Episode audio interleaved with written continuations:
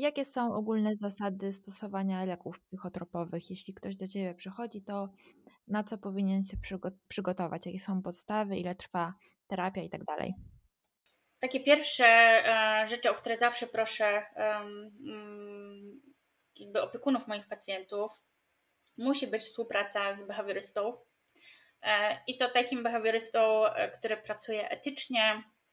Zawsze sprawdzam, zazwyczaj akurat są to behawioryści, których znam, ale jak kogoś nie znam, to też sprawdzam po prostu w jaki sposób pracuje, bo, bo na Facebooku wszystko widać i na filmach, więc, więc jakby no chciałabym, ponieważ ściśle współpracuję z behawiorystami, stawiam na to, żeby ten kontakt między nami był i żeby ten pies był prowadzony we wspólnym jakby kierunku, to no fajnie, żeby po prostu ci behawioryści, no żebyśmy byli, mieli podobne zasady etyczne. Natomiast na pewno trzeba wykonać badania krwi.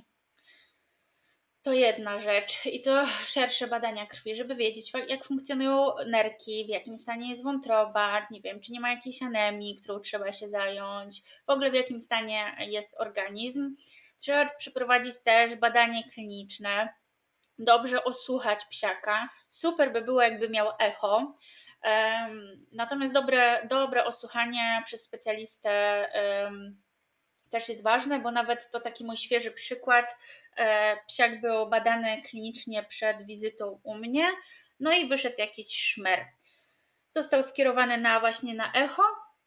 Poczekaliśmy z dobieraniem leków na to echo i um, wyszły tam zmiany nie jakieś straszne na szczęście, natomiast już wiem, że na ten moment wielu leków um, no nie brałam pod uwagę przy wyborze, które przy zdrowym sercu w stu procentach bym brała pod uwagę i bym pewnie zastosowała jako leki pierwszego rzutu, więc te badania naprawdę są bardzo, bardzo ważne. Um, ważny jest ten na przykład poziom też kwasu foliowego, bo on też wpływa na, na działanie e, tych leków e, przeciwdepresyjnych, wpływa też w ogóle na, na, na ilość, e, jakby na, na ten układ serotoninergiczny. E, co jeszcze? E, ważne też jest, w jakim wieku mamy pacjenta, ponieważ jeżeli mamy starszego psa, no to trzeba pamiętać, że starsze psy mają e, inny metabolizm i e, trzeba te leki dobierać w taki sposób, że nie wiem, może trzeba zmniejszyć dawkę, albo na przykład to już nie będzie lek pierwszego rzutu u starszego psa. Zbieram właśnie też dokładny wywiad zawsze w ankiecie, żeby później mieć czas na konsultacje już, na, na rozmowę z opiekunami. Oni bardzo często też przy wypełnianiu ankiety sobie przypominają o wielu rzeczach, więc zauważyłam, że to jest ważne. No i filmy. Filmy naprawdę z różnych sytuacji, jak się bawią z psem, jak spędzają czas. Bardzo proszę nawet po prostu o, nie wiem, spędzają razem popołudnie rodzinnie w domu, to żeby zostawili włączoną kamerkę i żeby sobie nagrywali, jak wygląda spacer, bo było wiele takich konsultacji, że po obejrzeniu filmów, po rozmowie z opiekunami powiedziałam, że to nie jest, ten pies nie potrzebuje leków na ten moment, on potrzebuje różnych zmian W, w życiu i e, nawet nie terapii behawioralnej, tylko po prostu e, zmiany, żeby lepiej się czuł i tak. A czy leki mogą uzależnić? Wszystko zależy jakie, ponieważ tych leków przeciwdepresyjnych, tych leków psychotropowych jest wiele różnych rodzajów. Najczęściej u psów używamy leków przeciwdepresyjnych i leków przeciwlękowych. Natomiast są, jest grupa leków, na przykład benzodiazepiny i one u ludzi powodują uzależnienie psychofizyczne. Czy u, psu, no u psów psychofizyczne pewnie też, natomiast no, pies nie sięgnie sobie sam po, po tabletkę, nie zdaje sobie sprawy, że na przykład ta tabletka daje mu ulgę, więc niestety gdzieś trafiały psiaki po długiej terapii benzodiazepinami um, i trzeba wtedy na przykład bardzo delikatnie odstawiać takie leki. Natomiast leki przeciwdepresyjne i leki przeciwlękowe, na przykład oprócz właśnie benzodiazepin, nie uzależniają. Natomiast nie wolno ich odstawiać z dnia na dzień i nie wolno z nimi wchodzić, chyba że w jakiejś sytuacji lekarz zaleci inaczej. Nie wolno z nich wchodzić na maksymalną dawkę z dnia na dzień. I dlatego są różne objawy, które się wtedy pojawiają i mogą być mylone z takim zespołem abstynencyjnym, a to wynika po prostu z tego, że następuje, no, receptory były przyzwyczajone do określonej ilości tam e, neuroprzekaźnika e, czy leku, który je e, jakby oddziaływał, oddziaływał na te receptory. I jeżeli nagle zabieramy, no to w tym momencie pojawiają się po prostu e, objawy, które no, nie są miłe, ale to nie ma nic wspólnego z Z, z uzależnieniem i to wszystko oczywiście zależy też od tego, jaki jest okres półtrwania leku, bo jeśli lek ma okres półtrwania, nie wiem, dobę, no to jak pominiemy dawkę, to już na przykład po dobie mogą się pojawić różne objawy, więc nie, nie uzależniają i jest to mit, który jest bardzo często powielany. A po jakim czasie zwykle obserwuje się początek działania leków? To wszystko zależy, jakie leki. Czyli um, są leki, które dają efekt dość szybko, na przykład leki z grupy, nie wiem, no te leki, które, nie wiem, nawet leki z grupy benzodiazepin po pierwszej dawce. Są leki, które potrzebują kilku dni, czyli na przykład efekt po pierwszej dawce jest, ale on się stabilizuje na przykład po tygodniu, czy tam po dwóch, no ale leki przeciwdepresyjne rzeczywiście potrzebują więcej czasu, natomiast to też zależy od substancji. A czy są psy, które muszą zażywać leki już do końca życia? To czy muszą... E, rzeczywiście są psiaki, u których e, próbuj, próbowaliśmy na przykład ostatnio zejść e, z leków i się nie udało, e, więc wydłużam to leczenie e, i będziemy sobie próbować jeszcze raz.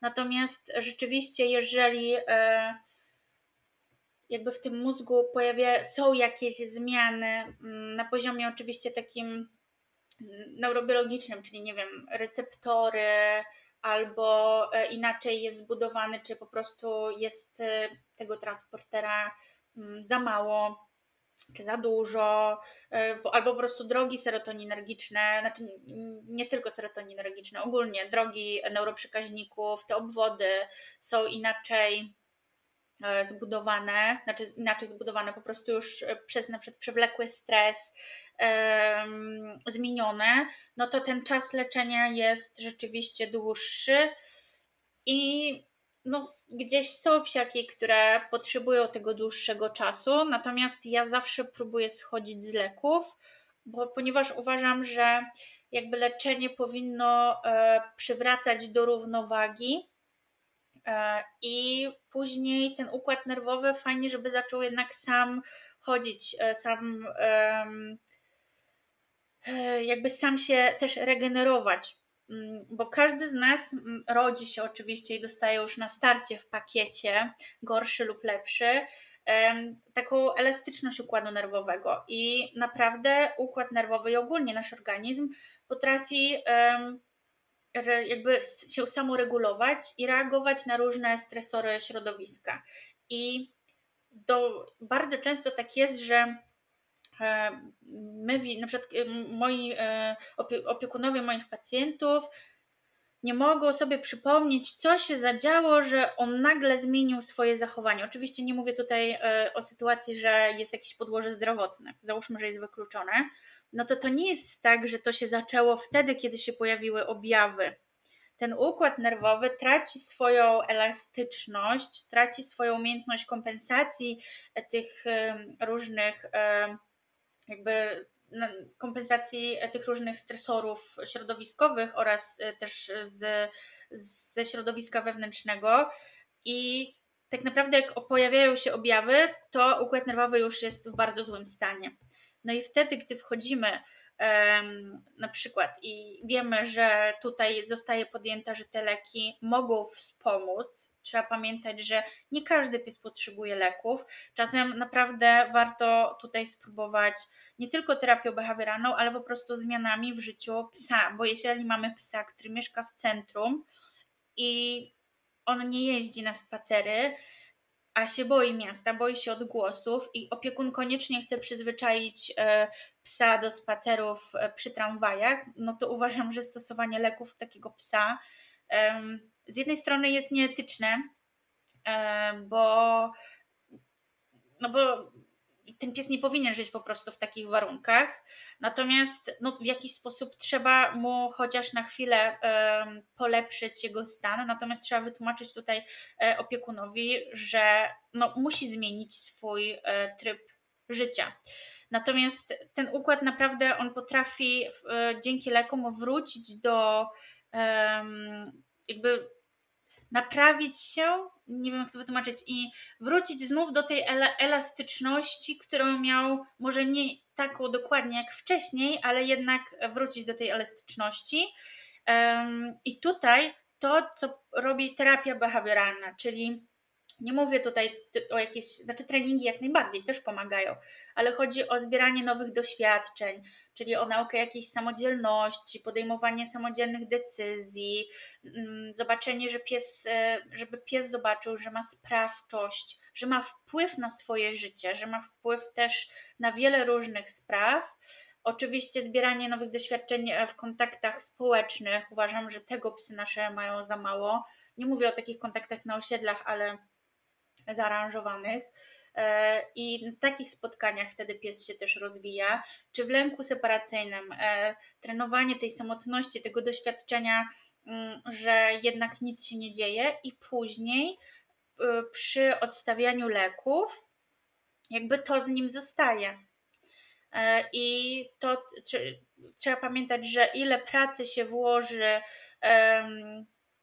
w psiaka, gdy jest w trakcie farmakoterapii, to to z nim zostanie później, gdy będziemy schodzić z tych leków. I ja jestem, ja bardzo, bardzo lubię schodzić z leków u psów, bo uważam, że nie powinny ich dostawać dłużej niż to jest, powiedzmy, w tym kontekście zalecane, bo nawet sam profesor, różni profesorowie sami mówią, że no długotrwałe branie leków gdzieś w wpływa na ten układ nerwowy, tworzą się różne zmiany, bo ten, to jest taki mikrosystem właśnie, czyli to, co się dzieje tutaj, to ma wpływ, to, co się dzieje, nie wiem, jeszcze w innym miejscu, jeszcze w innym miejscu, to wszystko na siebie wpływa, więc yy, tak, natomiast oczywiście są różne u ludzi choroby psychiczne, gdzie ludzie muszą dostawać, yy, gdzie ludzie muszą yy, brać cały czas leki. Jakby nie mówimy o tym, mówimy o takich typowych zaburzeniach u psów. Jakie mogą być skutki uboczne farmakoterapii? To wszystko zależy właśnie od leku, jaki bierze pies. Natomiast i też od samego, samej substancji, czyli trzeba pamiętać, że leki przeciwdepresyjne też dzielą się na różne grupy i dają właśnie różne objawy uboczne. I jeśli na przykład Przykład, leki przeciwdepresyjne z grupy S S R I, no to rzeczywiście dają e, objawy uboczne na samym początku i możemy mieć psa, który na przykład ma bardzo duży problem z apetytem, jest niejadkiem i podamy mu lek, który jeszcze bardziej obniża apetyt, bo właśnie na przykład to jest jednym z takich skutków ubocznych na samym początku, no to możemy mieć psa, który przez tydzień nie je, więc wtedy trzeba pomyśleć nad dobraniem leku dla takiego psiaka, który nie spowoduje, że ten apetyt będzie obniżony. Tak samo jeśli mamy psiaka na przykład z jelitem drażliwym pod wpływem stresu, to też nie możemy podać y, jakichś tam leków przeciwdepresyjnych, bo one powodują, że y, jest na przykład y, zwiększona perystaltyka jelit, więc wtedy w takiej sytuacji dajemy na przykład leki przeciwdepresyjne, które powodują, że ta perystaltyka jelit będzie zmniejszona. Z kolei jeśli mamy psa z zaparciami też na przykład na tle nerwowym, tak jak u ludzi jelitodrażliwe może się właśnie objawiać zaparciami albo albo biegunkami, no to wtedy też dobieramy tutaj leki, żeby te objawy były, żeby po pierwsze nie zrobić szkody, ale żeby też te objawy uboczne były na początku dla psiaka bardziej do przeżycia. Zawsze można też wprowadzić jakiś lek na początku, który troszeczkę przykryje te objawy niepożądane. Co, co może być? Może być na przykład przy lekach właśnie z grupy leków przeciwdepresyjnych takie wzmożenie um, reaktywności, reakcji no właśnie na różne bodźce, jakieś lękliwości, ale później um, zazwyczaj te objawy trwają tak do dwóch, trzech tygodni i też nie u każdego psiaka. Właśnie obniżenie apetytu, metaliczny posmak e, w ustach, to jest u ludzi, natomiast u psów też to może się objawiać. E, jakieś takie przelewanie w brzuszku, bulgotanie, to właśnie ta perystaltyka i jak te receptory już się przyzwyczajają do tego leku, zmieniają swoją powiedzmy strukturę, czułość, ilość, to wtedy te objawy uboczne nam znikają, a ujawnia się już takie działanie leku. A jakie mogą być przeciwwskazania do stosowania leków psychotropowych? To pierwszym takim przeciwwskazaniem jest to, jeśli pies nie potrzebuje w ogóle leków psychotropowych. E, oczywiście tutaj każdy gdzieś może się pomylić i, i może się okazać, że na przykład gdzieś pies miał trudny do zdiagnozowania problem zdrowotny. E, co jeszcze? Moim zdaniem e, takim też przeciwwskazaniem do stosowania leków e, psychotropowych jest to, jeśli pies e, jest w trakcie terapii awersyjnej, behawioralnej lub po prostu opiekunowie m, stosują e, jakieś przemocowe zachowania i nie chcą tego zmienić, e, no to w tym momencie uważam, że wprowadzanie leków e, oczywiście no pewnie temu psu by trochę pomogło, natomiast e, no nie, nie o to chodzi w stosowaniu leków, żeby to nie jest taka gumka, która ma wytrzeć nieprawidłowe zachowania naszego psa, żeby on zachowywał się dokładnie tak, jak my chcemy, tylko ma mu pomóc wrócić i zdobyć umiejętności samoregulacji, więc to jest też takie przeciwwskazanie. A jeśli chodzi o przeciwwskazania zdrowotne, to też wszystko zależy, jaki lek chcemy wprowadzić, ale trzeba zwrócić uwagę na serce, nerki, właśnie na wiek psa, na, na, na przykład u starszych samców, czy nie ma zmian na prostacie, na to, czy na przykład nie ma zatrzymania moczu, bo niektóre leki mogą działać tak, że to zatrzymanie moczu jeszcze będzie jakby większe. Co jeszcze? Chociażby właśnie jakieś jelito drażliwe, czy pies ma na przykład nadwagę, czy niedowagę, to też jest ważne, czyli jakby nie myślałabym, że jest totalne jakieś przeciwwskazanie takie do, do leków, tylko raczej dobieramy lek pod konkretnego psa, jego zachowanie, historię i tak dalej, ale właśnie tak jak mówiłam, takie dwa, że no, na przykład ludzie nie chcą się podjąć terapii behawioralnej, no to tutaj nie ma mowy w ogóle o wprowadzaniu leków. Albo nie chcą zmieniać swoich przyzwyczajeń, które mają ogromny wpływ na przykład na psa. Chociażby uważają, że nie ma sensu jeździć z psem za miasto i oni nie będą. No to w tym momencie uważam, że, że nie ma sensu. A jeśli nasz pies już przyjmuje leki, to na co powinniśmy być wyczuleni? No na pewno trzeba właśnie sprawdzać te parametry um, krwi, czy wszystko jest ok, e, czy na przykład nie pojawiają się jakieś biegunki, drżenia, um, wymioty. To są takie, oczywiście nie w sytuacji, kiedy wiemy, że nasz pies coś zjadł przy nas, nie wiem, spleśniał bułkę, um, czy no nie wiem, nawet jakieś tam nasze jedzenie. Natomiast jeśli takie objawy się pojawiają, to rzeczywiście trzeba tutaj zadziałać ze swoim lekarzem prowadzącym i zmienić dawkowanie albo odstawić leki. Zdarzało mi się tak, że na przykład dawka, która była kiedyś zwiększona i działała super, na przykład po kilku miesiącach była już za duża i trzeba było ją zmniejszyć. I objawy takie jak właśnie jakieś nudności mijały i zostawaliśmy sobie na tej mniejszej dawce, więc to jest ważne. Właśnie tego nie mówiłam, a uważam, że to jest w ogóle najważniejsze, że psychofarmakoterapią powinni się zajmować tylko i wyłącznie lekarze weterynarii, a najlepiej właśnie lekarze, którzy zajmują się medycyną behawioralną, są behawiorystami. Dlaczego?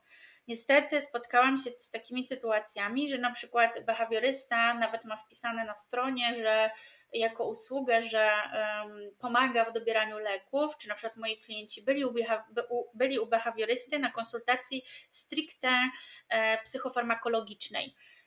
I gdzieś później e, z tym papierem, z tym wypisem e, opiekunowie idą do, do lekarza weterynarii, lekarz wystawia, a ja mam teraz takie pytanie, kto bierze za to odpowiedzialność? Czy behawiorysta, który e, zasugerował, zalecił jakieś leki, e, czy lekarz, który wystawił receptę? I teraz później się dzieją takie sytuacje, że pojawiają się jakieś o, różne właśnie objawy przy wprowadzaniu leków. No wiadomo, lekarz na przykład ten się nie zna, więc on nie potrafi odpowiedzieć na te pytania. E, behawiorysta też się nie zna i też nie potrafi odpowiedzieć na te pytania. No i później opiekunowie na C I T-u szukają kogoś, kto im powie, co się dzieje z ich psem, albo często nie są poinformowani, że właśnie leki przeciwdepresyjne potrzebują trochę więcej czasu, że na początku może być gorzej i po dwóch tygodniach odstawiają leki, na przykład później piszą w internetach, jak to straszne leki są, co się działo z ich psem. Nie, po prostu nikt im nie wytłumaczył, co się, co się może dziać na początku, więc tak, uważam, że to jest bardzo, bardzo ważne i mam nadzieję, że kiedyś to zostanie uregulowa- uregulowane prawnie, ponieważ no naprawdę behawioryści, którzy się bawią w lekarza, mogą narobić, um, mogą narobić dużej biedy. Ja za swoje leczenie biorę odpowiedzialność, za swoje błędy biorę odpowiedzialność, no a właśnie tutaj behawiorysta nie bierze tej odpowiedzialności. Napisze świstek i później ktoś musi jakby brać to na siebie, nie? Czy ty musisz namawiać opiekunów do wprowadzania le- leków psychotropowych, czy yy, może odwrotnie, może są tacy, którzy bardzo chcą je wprowadzić, a ty stwierdzasz, że nie ma potrzeby? Yy, tak, są, są, są takie osoby yy, i wtedy yy, jakby tłumaczę, dlaczego nie i na przykład mówię, że porozmawiajcie jeszcze ze swoim właśnie behawiorystą, spróbujcie, albo mówię, zacznijcie jeździć na te spacery, to szczególnie na przykład jak już leki nam dały efekt i opiekunowie na przykład często widzą, jak leki mogły poprawić ich komfort życia i zaczynają chcieć więcej. I zaczynają gdzieś robić mi delikatną presję, żebym jeszcze coś pozmieniała, jeszcze, jeszcze. I ja wtedy mówię, nie, tutaj już terapia, zaakceptujcie psa, trochę zmieńcie swoje życie pod niego. Natomiast jeśli chodzi o namawianie na leki, rzeczywiście jak zaczynałam pracę jako behawiorysta, i to gdzieś zdarzało mi się tłumaczyć, mówić, co te leki mogą zrobić i tutaj raczej tą pracę wykonują chyba właśnie behawioryści, że gdzieś, może nie, że namawiają, ale tłumaczą, że w tym momencie to może być dobre rozwiązanie i tłumaczą dlaczego. Natomiast jeżeli po konsultacji ze mną, ponieważ ja jak robię konsultacje, to zawsze też opiekunom dołączam taki webinar o, o lekach, prosty, tam nie ma żadnych dawek, nie ma wskazań, po prostu żeby wiedzieli, jak one działają. Jeśli opiekun na przykład stwierdzi po miesiącu, że on jednak tych leków nie chce dawać, to ja uważam, że to jest jego decyzja. I moi pacjenci, opiekunowie pacjentów wiedzą, że zawsze im tłumaczę, że jak przyjdzie taki moment w ich, powiedzmy, życiu, że stwierdzą, że jednak oni chcą się z tych leków wycofać, to ja ich oceniać nie będę i nie będę namawiać i wtedy jakby kontaktujemy się i jakby pod moim nadzorem te leki są odstawiane. Uważam, że nie powinno się nikogo namawiać Na, y, ani na swoje leczenie, ani na leczenie psa, bo później jak y, te leki nie będą działać, albo dopiero trzeci lek przyniesie efekt, y, to często ci ludzie mogą rezygnować, do końca dalej nie są przekonani. Uważam, że to jest też, no nie powinno tak być. Ja też bym nie chciała być namawiana. Okej, okay, to pogadajmy y, trochę o stresie. Jak stres taki chroniczny wpływa na psy, bo pewnie nie zawsze stres jest zły. Tak, tak. Jeśli chodzi o stres, trzeba pamiętać, że e, jeśli chodzi, ja na przykład dużo też odnoszę do, e, do dzieci i dużo stamtąd też e, korzystam z wiedzy e, o, o dzieciach, o ich rozwoju. Natomiast jeśli chodzi o, o stres, to nadopiekuńczość też jest przemocą. I to trzeba pamiętać, czyli izolowanie psa od bodźców, żeby totalnie się niczym nie stresował, to nie rozwija i zabiera mm, moim zdaniem taką podmiotowość trochę, jeśli chodzi o psa, bo on nie może doświadczać wielu rzeczy, a powinien, tak jak my powinniśmy doświadczać wielu rzeczy. I uważam, że słowem, słowem klucz jest tutaj na miarę, czyli tak jak mówiłam Ci na początku właśnie o tej pracy w lecznicy, że dla mnie to jest za dużo bodźców, to nie o to chodzi, że się zamykam w pokoju um, i izoluję się od bodźców totalnie i, i nic z tym nie robię, tylko gdzieś uczę się, sama siebie wystawiam na różne, czasem ciut bardziej stresujące sytuacje, uczę się, um, co jest dla mnie dobre, czego jest za dużo um, i I jakby dostosowuje trochę środowisko do, powiedzmy, swojej, um, swojego układu nerwowego e, i uważam, że podobnie powinno być u psów, tylko że ja to, um, ja wiem o tym, co jest dla mnie dobre, a co nie już jakby na tym etapie życia, e, a um, nasz pies, to pytanie, czy wie, czy nie, to inna kwestia, jakby to też doświadczenia i tak dalej, ale to my podejmujemy za tego psa decyzje często, nie? Natomiast, więc widzę takie dwie rzeczy i to też widzę u, u siebie, u swoich psów. W sensie ja jako u siebie, jako opiekuna, że albo wchodzimy w taką nadopiekuńczość, szczególnie jeśli pies ma problemy, jeśli już na przykład został ustabilizowany i później boimy się, żeby cokolwiek... Yy, nic się nie stało, bo będzie nawrót wszystkiego, albo um, za bardzo psa narażamy na różne bodźce, bo uważamy, że przecież sobie radzi i on sobie radzi, a na przykład do, za jakiś czas się pojawiają różne rzeczy, które są związane chociażby z tym, że właśnie gdzieś pies jest bardziej wystawiany na stres. I trzeba pamiętać, że dla jednego psa stresem, nie wiem, będą zawody, a dla innego psa stresem będzie już wyjście chociażby... Mm, dookoła bloku, na zewnątrz. Więc to wszystko zależy od y, psiaka, jego doświadczeń, osobowości i tak dalej. Natomiast co ten stres nam w ogóle y, robi, dlaczego tak dużo o tym się y, mówi? Y, tutaj to jest trochę temat rzeka, natomiast jeśli chodzi o takie y, fizjologiczne objawy, znaczy to, co robi stres naszemu um, organizmowi, no to pobudza nam ten układ współczulny, który powoduje właśnie wzrost adrenaliny, noradrenaliny, kortyzolu i to wszystko powoduje taką kaskadę różnych reakcji w organizmie, które prowadzą do niedokrwienia skóry oraz niedokrwienia przewodu pokarmowego. Wzrasta nam um, frakcja wyrzutowa serca, wzrasta ciśnienie skurczowe krwi, następuje też zwiększenie napięci, napięcia mięśni. To jest bardzo ważne. Dużo psów lękowych e, są bardzo, tutaj zawsze zalecam fizjoterapię albo w ogóle wizytę u osteopaty, bo są bardzo, e, brakuje mi słowa, ale takie no, pościskane jak kamienie mm, i to ma wpływ, bo cały czas gdzieś ten ścisk, to napięcie generuje też dla jakby takie zamknięte, trochę błędne koło. Jeśli chodzi o niedokrwienie skóry, to się pojawiają różne zaburzenia właśnie troficzne skóry, z pazurów czy sierści.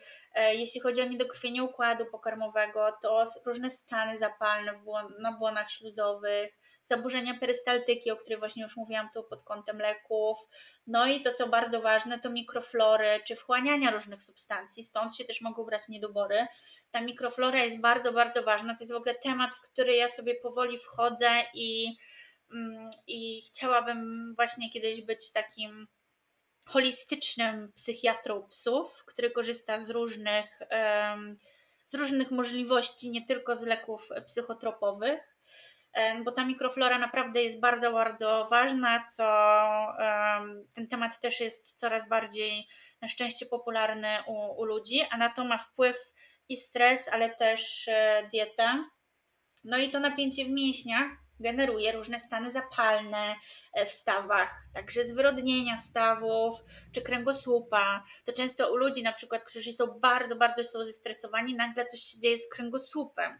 I to nie wynika z tego, że oczywiście są predyspozycje jakieś wcześniej, ale to wynika z tego, że tak napinają um, mięśnie. No i trzeba pamiętać, że jeśli chodzi o stres, to no, bardzo często jest tak, że no, nie każdy widzi, że pies jest zestresowany. Są psy, które wchodzą w wycofywanie się z życia.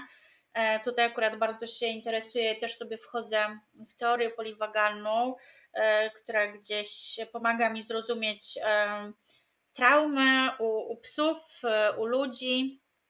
I dużo psów po prostu się wycofuje, czyli one wyglądają jakby nie były wcale zestresowane.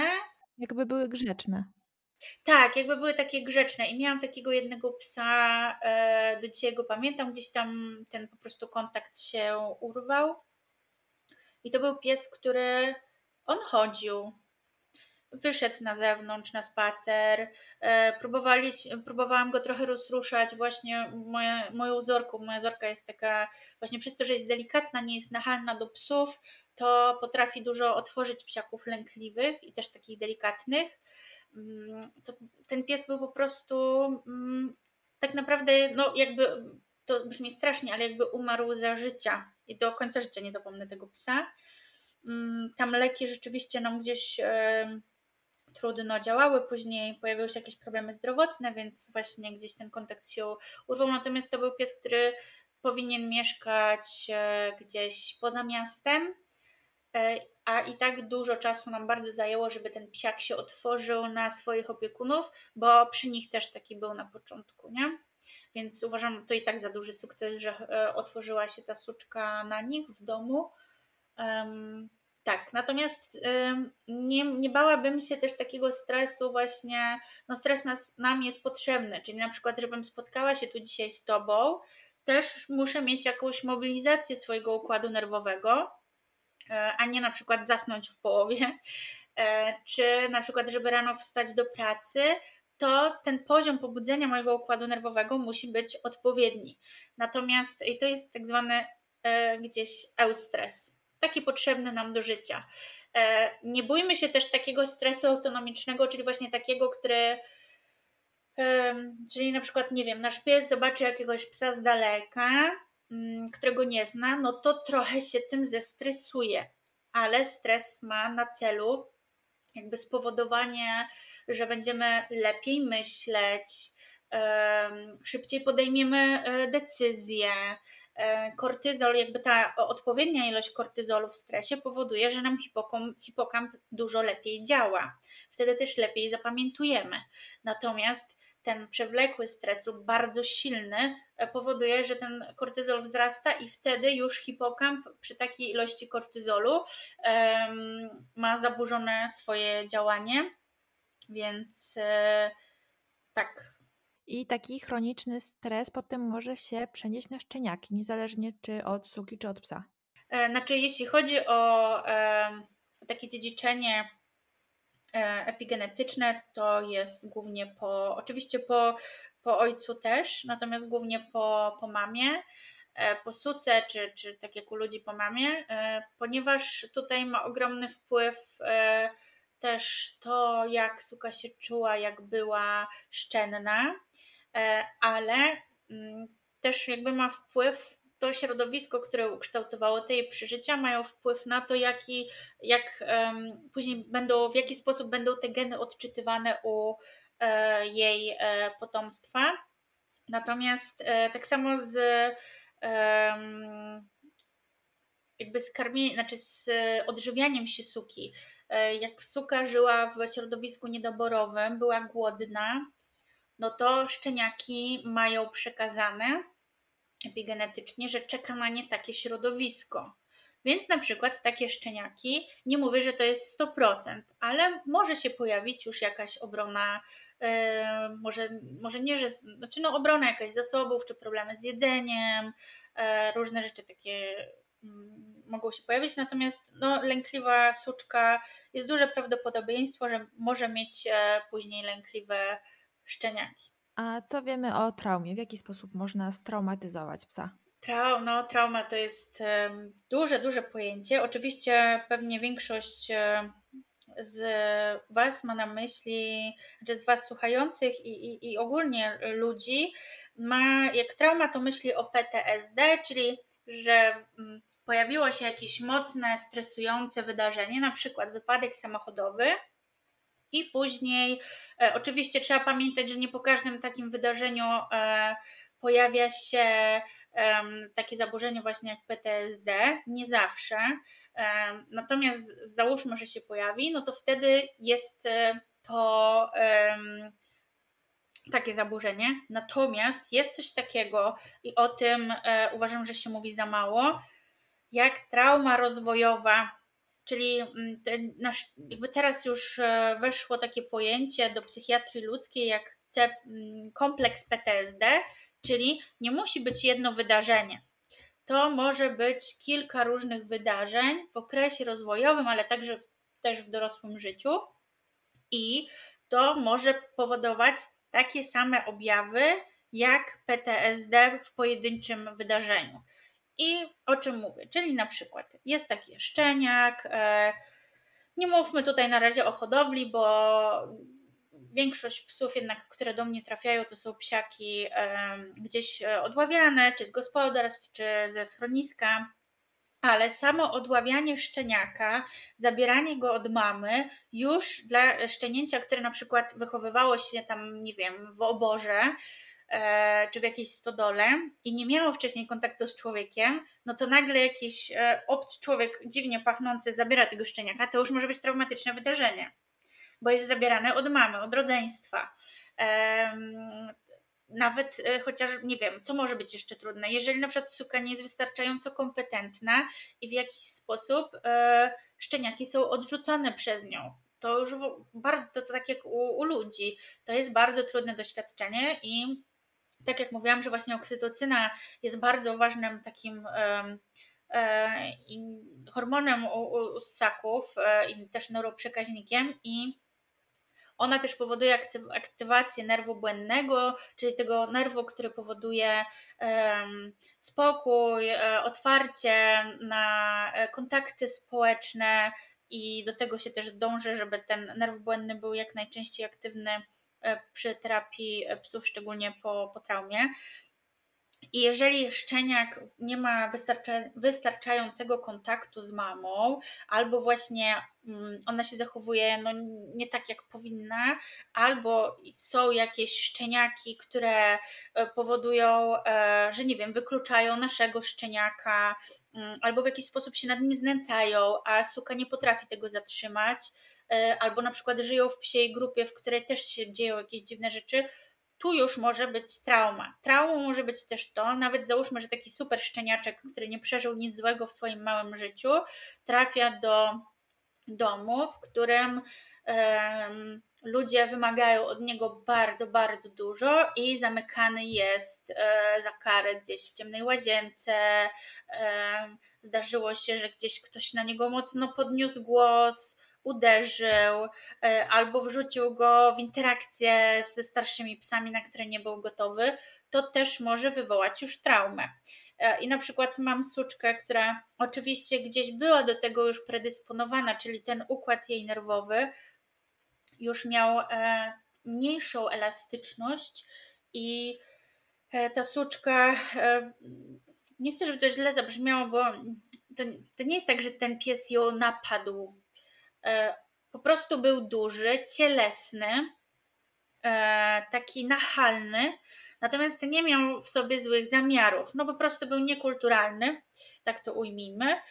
Ta suczka była bardzo mała i no, ten pies jakby wszedł z nią w interakcję, ona szybko uciekła i od tamtej pory w ogóle cały czas gdzieś pracujemy i terapią, bo tutaj terapię behawioralną akurat robi opiekunka sama, ponieważ jest behawiorystką, ale wprowadzałyśmy leki, jedne, później drugiej, teraz one przyniosły efekt, ponieważ suczka bardzo boi się kontaktów z psami, bała się wychodzić na zewnątrz, w ogóle nie chciała tak naprawdę wychodzić z domu przez to jedno wydarzenie. Wcześniej normalnie chodziła sobie bez smyczy po, po Warszawie, miała interakcję z psami, no ideał psa, natomiast jest to pies gdzieś, który nie ma znanej przyszłości. Może nie, że wykazywał jakieś problemy behawioralne, no ale była adoptowana jednak ze schroniska, więc jest to gdzieś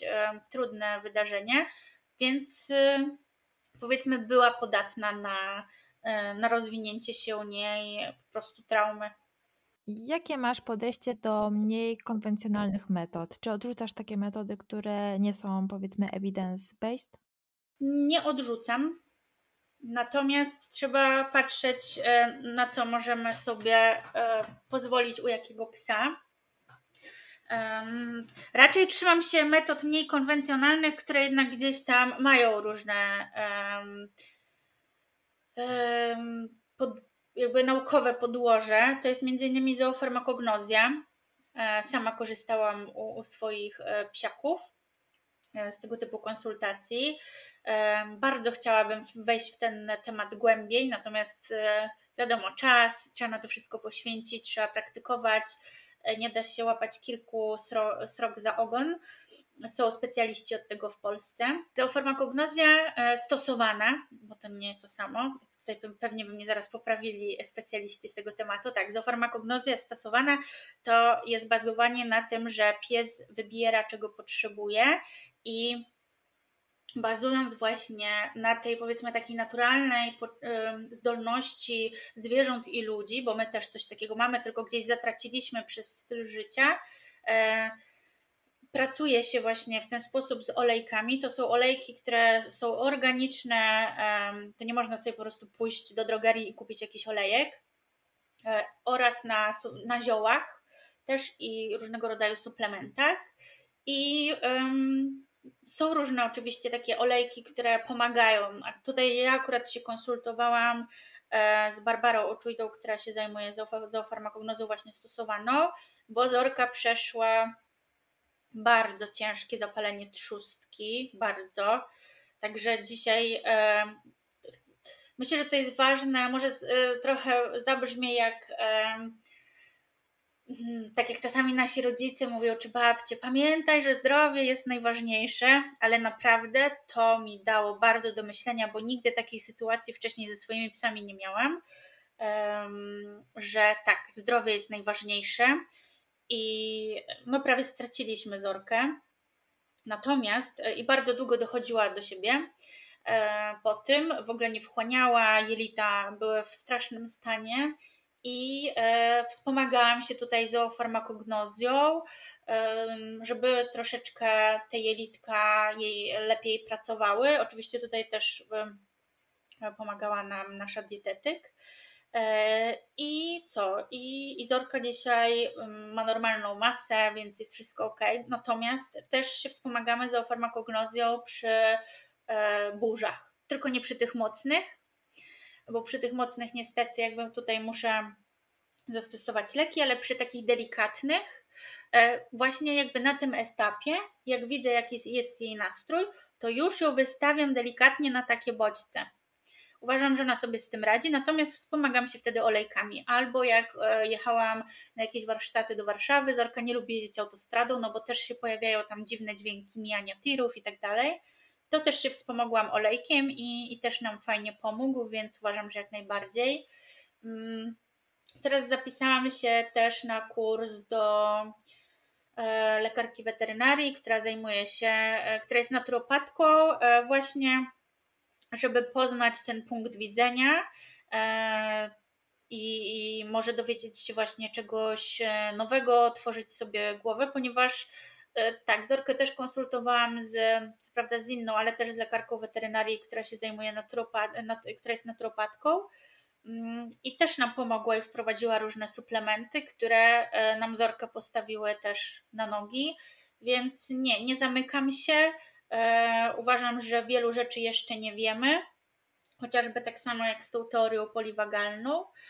Dopiero w latach dziewięćdziesiątych Stephen Porges jakby zobaczył, że nerw błędny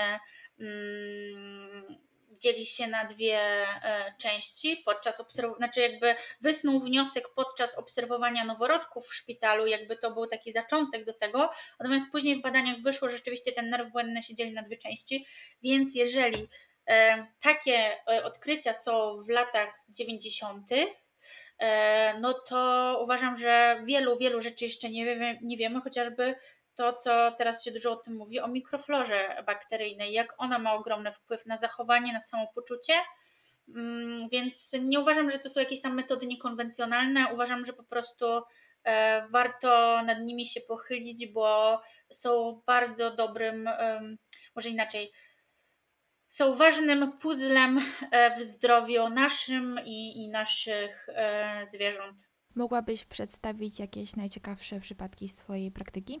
No to tutaj już trochę coś tam e, mówiłam, natomiast takie najciekawsze, e, chyba nie mam takich najciekawszych, uważam, że każdy przypadek jest, e, jest ważny, e, są przypadki, które wymagają ode mnie, e, może nie, że większej uważności, bo to by świadczyło, że Nie, nie, nie, nie daję każdemu tej uważności, nie, po prostu, e, że potrzebuję poszukać więcej informacji, pomyśleć, pokombinować, bo na przykład nie reaguję na e, takie pierwsze e, leczenie.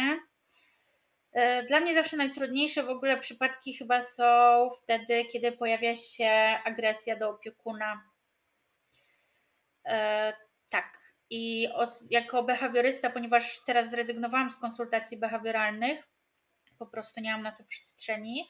Natomiast e, nawet jakbym do tego wracała, to nigdy nie biorę takich przypadków, e, ponieważ po prostu się do tego nie nadaje. Nie jestem osobą, która jest asertywna, potrafi super stawiać granice, a u takich psów e, trzeba mieć takie cechy i po prostu nie trzeba się, znaczy na pewno gdzieś ten strach się pojawia u osób, które pracują z takimi psami, ale trzeba mieć w głowie plan, co robić w każdej sytuacji i super czytać psy i odpowiednio na to reagować. Natomiast jak prowadzę takie psiaki, czyli behawiorysta właśnie prowadzi behawioralnie, a ja lekowo i się porozumiewamy, tak, to są dla mnie najtrudniejsze konsultacje, no bo widzę emocje opiekunów i oni się po prostu boją swoich psów, więc nie powiem, żeby to były najciekawsze przypadki, ale po prostu dla mnie um, najtrudniejsze. Natomiast główne takie moje przypadki to są e, psiaki, które trafiają, które właśnie są wzięte ze schroniska albo szczenięta wzięte um, z takich bardziej e, dzikich warunków i trafiają do miasta i sobie z tym miastem nie radzą. No i też chyba takie najciekawsze, najciekawsze to wtedy, jak się okazuje, że, że jakby przyczyną um, tych zmian w zachowaniu jest, zaburz- jakby są, um, jest podłoże zdrowotne. No to teraz tak jak sobie myślę, to mam takiego psiaka, który um, miał już od, od małego miał um, z obronę zasobów wobec opiekunów, oni to wypracowali i to nagle wróciło, jak był dorosłym psem i to w takim wydaniu, że mm, bronił zasłon, e, bronił dywanu, stołu i tutaj wprowadzenie leków pomogło, został e, przebadany i było zrobione er te gie i jeden lekarz stwierdził, że, ja już nie pamiętam dokładnie co, ale że jakieś tam wyrostki to może powodować bardzo silny ból. Z kolei byli gdzieś jeszcze i ktoś to zanegował. Koniec końców trafili do jakiegoś tam super lekarza, super lekarki właśnie ortopedki w Warszawie, no i przebadała go wzdłuż i wszerz i wykluczyła to, więc w sumie przez pół roku pies był badany i na początku było stwierdzone, że to na sto procent są objawy zdrowotne, znaczy, że to są objawy behawioralne bólu, natomiast na końcu się okazuje, że jednak to są takie zaburzenia zachowania, które nie wiadomo skąd tak naprawdę wzięło się to nasilenie, coś się musiało zadziać, czego nie widać gdzieś ten układ nerwowy właśnie stracił tą elastyczność i, i, i to wyszło. Miałam też podobnego psiaka, ale to było właśnie jeszcze jak pracowałam jako behawiorysta i to w ogóle były takie moje pierwsze przypadki. Też był psiak, który, pies w typu bula, który trochę polował na swoje opiekunki, wpatrywał się, dobiegał do nich, później podgryzał. Opiekunka na przykład, to było straszne, to było creepy, ja się nie dziwię, że mi się bała, że na przykład ona się budzi, o tutaj Stasia mówi w tle co myśli, tak, i opiekunka się budziła i widziała na przykład tego psa nad sobą, który się w nią wpatrywał w nocy, no i wysłałam na badania. To opiekunka nie chciała zrobić er te gie, więc tam lekarz dał leki przeciwbólowe, żeby wykluczyć ból. Coś tam pomogło, dali silniejsze i dopiero przy silniejszych było rzeczywiście była poprawa w zachowaniu i, i dopiero wtedy opiekunka się zdecydowała na er te gie i wyszła silna tam dysplazja w stawach, więc naprawdę warto badać te psiaki. I dlatego jest to taki dziwny um, przykład, um, ponieważ ten pies miał bardzo ciężką historię, um, był wcześniej u bardzo przemocowego opiekuna, opiekunka go stamtąd zabrała, plus jeszcze to były jakieś emocje opiekunki, zmiana życia, mieszkanie z mamą, więc naprawdę bardzo, bardzo trudna historia ich obu i jakby... To było dla na początku takie logiczne, że jej zachowanie takie jest, no bo nie ma opcji, żeby ten pies inaczej się zachowywał, jak miał taką przeszłość. Na przykład potrafiła przez dobę nie wychodzić na zewnątrz, bo nikt jej nie wyprowadził, plus właśnie bardzo mocna przemoc fizyczna i um, okazuje się, że przyczyną jednak było podłoże bólowe, więc tutaj warto... No, mieć to zawsze z tyłu głowy, bo pies nie powie, że go boli, tylko no, będzie się zupełnie inaczej zachowywał. Prowadzisz też wizyty adaptacyjne. Mogłabyś powiedzieć coś więcej o nich? E, tak, wizyty adaptacyjne są to takie wizyty, e, w których przygotowujemy psiaka do jakby prawdziwej wizyty, do prawdziwego badania. E, fajnie jakby wcześniej na przykład z trenerem czy behawiorystą opiekun e, prowadził sobie trening kooperacyjny, ale taki trening kooperacyjny można też prowadzić sobie w takiej lecznicy. To wszystko oczywiście zależy od psiaka, w jakim on stanie emocjonalnym przychodzi do nas do, do gabinetu, bo są psy, które... Um, Ostatnio miałam taką sytuację, że fajnie um, suczka weszła w trening, ale założenie rękawiczek przeze mnie, bo wprowadzam takie różne właśnie elementy, spowodowało nam wycofanie się. Ona oczywiście później wróciła, natomiast takie coś może spowodować, że już psiak się czuje mocno zestresowany, więc na wizytach adaptacyjnych chcemy go zaznajomić z tym wszystkim i później to się przekłada na po prostu takie wizyty nawet w innych gabinetach, bo pies ma przykładany stetoskop, ćwiczy się, nie wiem, trzymanie łapki, dotykania uszu, czyszczenia tego, tych uszu, więc naprawdę warto. Wiem, że są osoby w Polsce, nie wiem, na przykład w Poznaniu jest to Ania Jędrasek, we Wrocławiu Martyna Gruszka, które wprowadziły też takie wizyty, w ogóle one były tak naprawdę tutaj dużo wcześniej przede mną i na takich wizytach można na przykład w kooperacji pobrać krew i, i takie wrażliwe psiaki, no dla nich jest to naprawdę... super możliwość i nie trzeba tego robić przemocowo w gabinecie i można psiaka przyzwyczaić do, do zapachu podłogi, do zapachu maszyn, różnych odczynników i że może być tam fajnie. Czy masz obecnie jakiś temat, który najbardziej Cię nurtuje i nad którym najwięcej spędzasz czasu? Rzeczywiście jest to teraz taki moment, gdzie dużo sobie grzebię w traumie. I w tym, jak ten układ nerwowy na to reaguje, że, ten, że pod wpływem traumy można właśnie dysocjować, odcinać się i myślę sobie, jak to właśnie przełożyć na, na psy, no bo wiemy, że psy też mają nerw błędny i jego aktywacja też powoduje właśnie jakby większe, większą relaksację, um, i większy spokój tych psów, więc yy, no właśnie myślę, jak to sobie yy, to wszystko yy, połączyć.